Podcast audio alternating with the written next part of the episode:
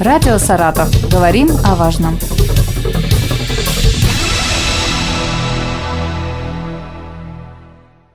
У микрофона Юлия Маслова. Здравствуйте. Со мной в студии Максим Червяков, заведующий кафедрой метеорологии и климатологии ИСГУ. Здравствуйте.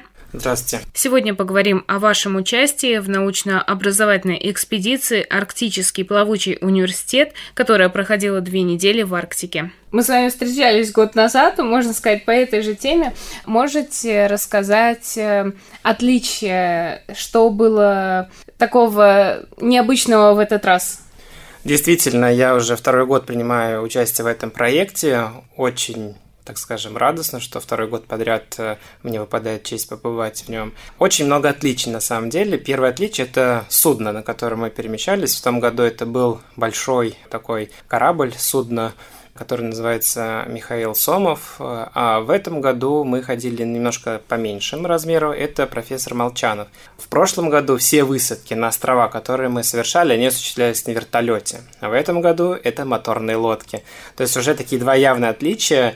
И одно из таких интересных следствий, так как судно было гораздо меньше, чем в прошлом году, при любом волнении, соответственно, качало его сильнее. И вот тут вот возникают такие вот э, моменты, связанные с морской болезнью, с э, постоянной качкой, которого если честно, я не ожидал. То есть я думал, что будет примерно так же, как в прошлом году. А так, в целом, э, также очень интересные люди, интересные пейзажи, интересные места. То есть в целом Арктика, она осталась прежней.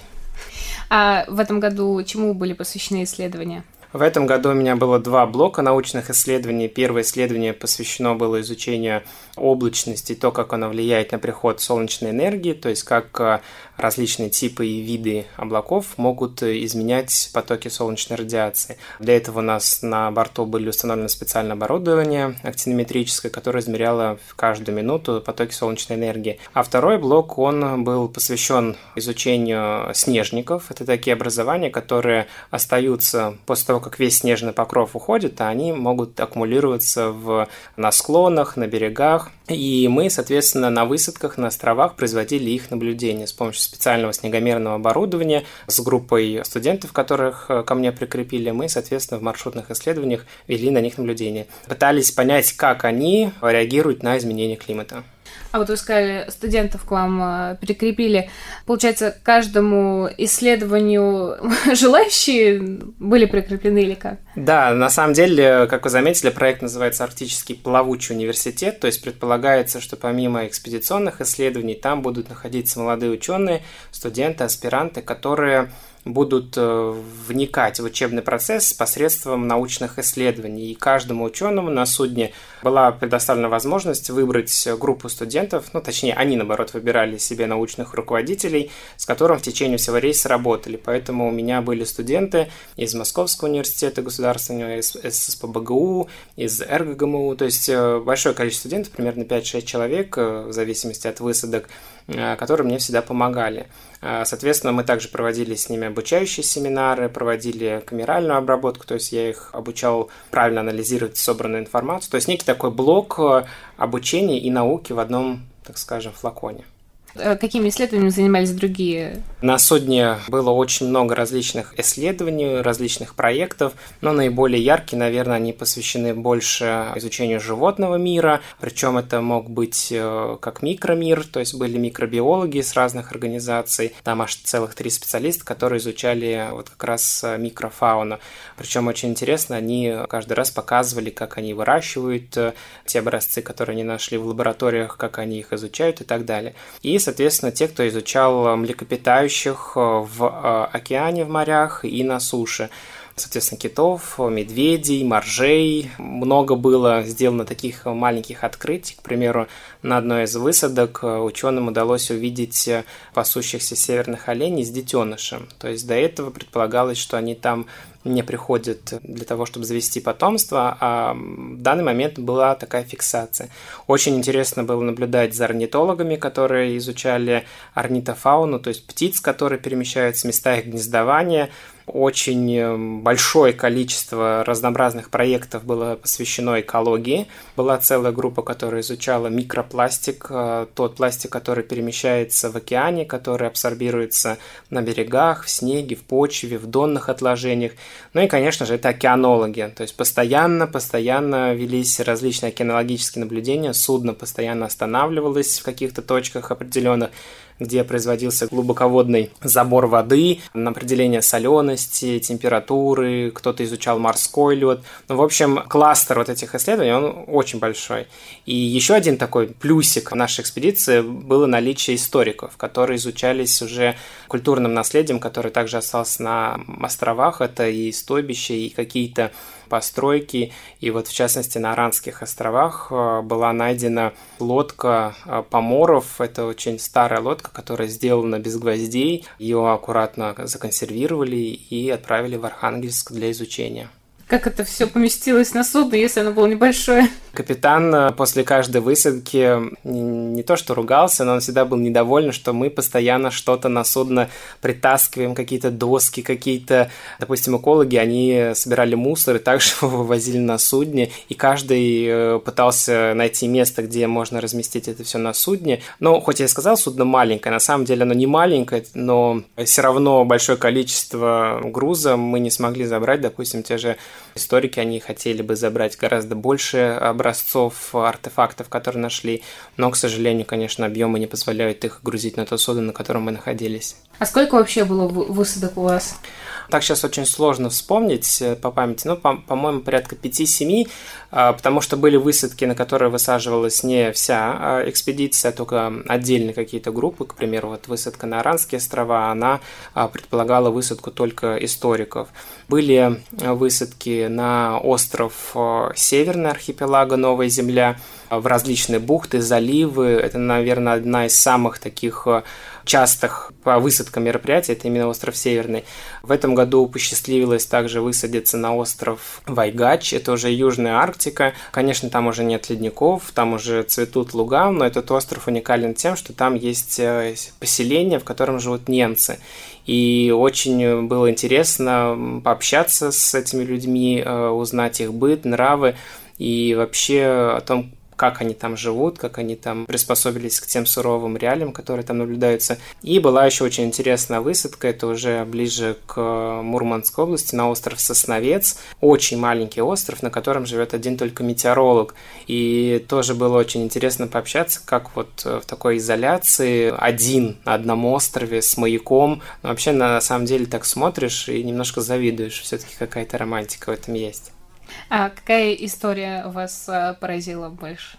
На самом деле таких историй было очень много, но, наверное, самое такое яркое и впечатлительное для меня было то, что на обратном пути мы уже немножко так а, подрасслабились, э, не ожидали ничего такого сверхъестественного от конца экспедиции. И тут я просто выхожу на палубу и понимаю, что я вижу очень интересное атмосферное явление, которое называется рулонные облака.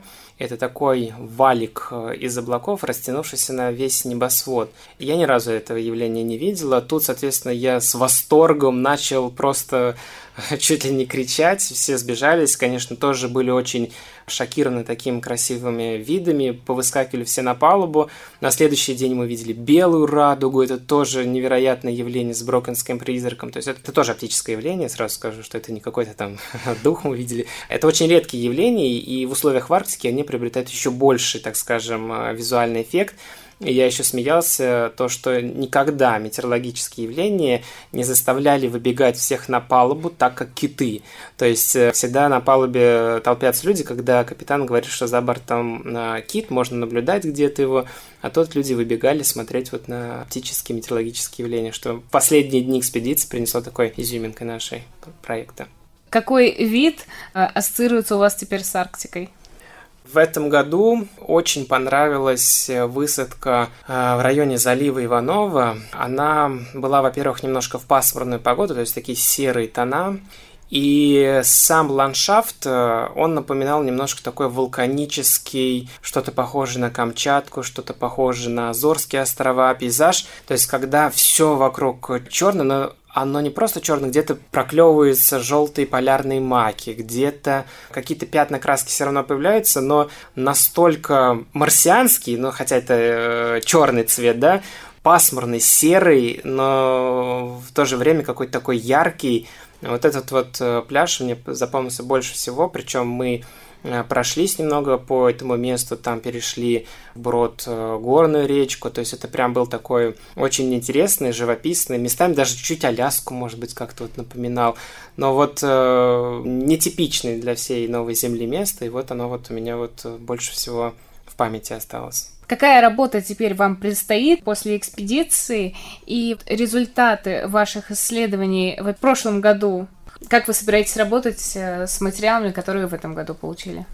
А, на самом деле сейчас э, предстоит э, камеральная обработка, но уже часть информации была обработана, списана с датчиков, которые были установлены на судне.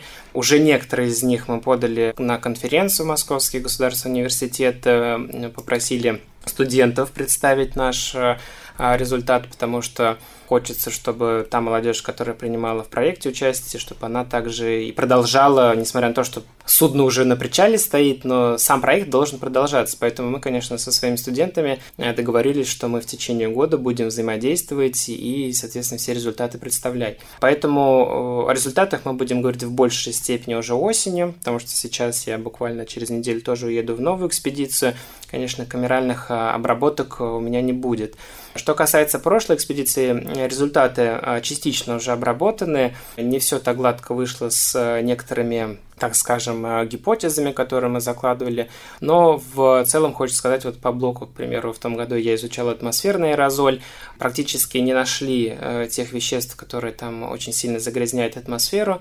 Э, возможно, был не очень репрезентативный период времени, когда там было все покрыто снегом, но тем не менее период времени как бы мы, не мы выбираем, а экспедиция. Результаты этого года мы узнаем только чуть позже. А куда новая будет экспедиция?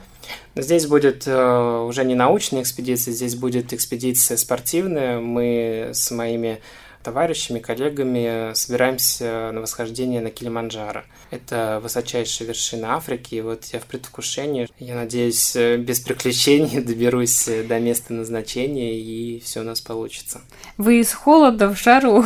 Да, да. Как ваш организм справляется с акклиматизацией? Я очень сильно переживаю, потому что после прошлой экспедиции я, наверное, месяц точно приходил в чувство, так скажем, потому что саратовский климат, он немножко меня выбивает из колеи, летний, я имею в виду, особенно после таких холодных, эм, так скажем, районов. И тут э, выяснилось, что я, в принципе, хорошо акклиматизировался после Арктики, никаких особых проблем меня это не вызвало, ну и практически сразу уезжаю в места, так скажем, более жаркие. И действительно, я так вот в голове себе кручу. Сначала за Северным полюсом, а теперь э, в район экватора. Вот. Но вот посмотрим, что из этого выйдет. Надеюсь, что тоже никаких э, серьезных проблем с акклиматизацией не возникнет. Спасибо вам большое, что вы к нам пришли. Напомню, сегодня со мной в студии был Максим Червяков, заведующий кафедрой метеорологии и климатологии ИСГУ имени Чернышевского, руководитель молодежного клуба РГО в Саратове. Радио «Саратов». Говорим о важном.